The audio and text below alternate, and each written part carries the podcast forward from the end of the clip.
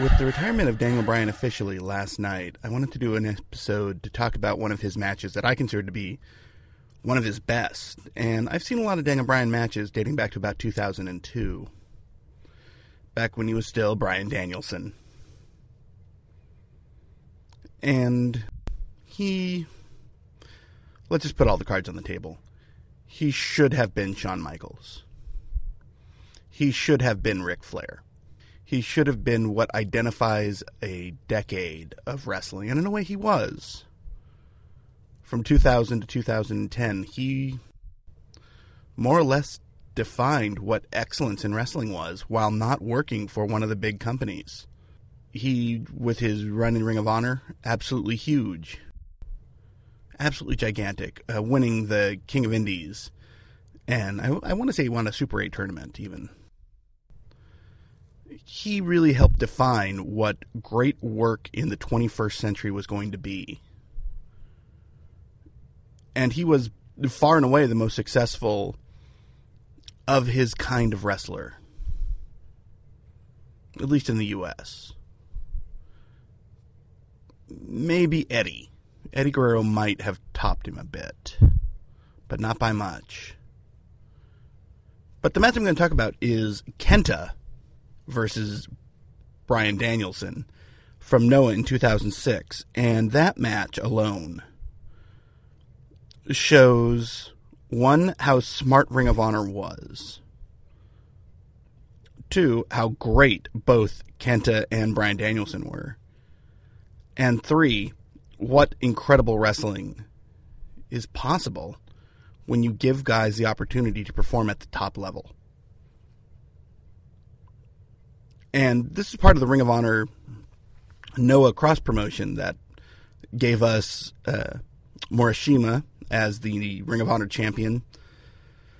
That brought a whole lot of folks over to Noah and really invigorate the Bullet Club happened in New Japan because of the success of the ROH guys in all in Noah. I'll always sort of confuse All Japan and New Japan because they sort of have similar roots, and in fact, they have the exact same roots. The match is great, and it opens with this sort of fast exchanges that we come to expect from guys like Bryan Danielson. But these two guys are so physically, I don't want to say exact, but they're so precise in a way that Shawn Michaels, for example, isn't. In a, the way that certainly Chris Benoit was. The way that Kurt Angle at his best is. These two guys had an amazing match. And the opening with the fast exchanges and the, the holds and counter holds and escapes and you don't see that much in American wrestling, even on the best of the indie levels. But you saw it here, and it was magnificent. It really did define what hard work is. And these two guys are so physically the same. They're about the same height, they're about the same weight. Kenta, uh, an amazing striker with a finishing hold, uh, the go to sleep that really changed wrestling overall and Bryan Danielson with his cattle mutilation and his various suplexes, just great. I read somewhere that someone was talking about how this match sort of exposed Kenta for not being as subtly great as Bryan Danielson. Cares, uh, Danielson sort of tweaks his knee at one point, and he sort of sells it in a very interesting way, like he couldn't hold on to the German suplex uh, when he hit it. And yeah, I could see that, but Kenta is so good at marshaling this match. And that's what's interesting is Kenta determined the pace of the match. And if you watch him, he's working hard to keep up with Danielson. And part of that is him trying to ground the match, trying to give it a basis. And it's great. Oh my God, it's great there's a great moment which shows sort of the difference between Ring of Honor and Noah in general, where Kenta is giving forearm shivers, and Danielson is responding with European uppercuts.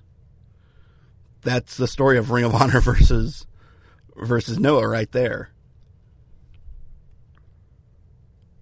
And the selling is magnificent and the offense is incredible and we see the cattle mutilation and Kenta is desperately trying to get out of it and finally manages to make the rope both times and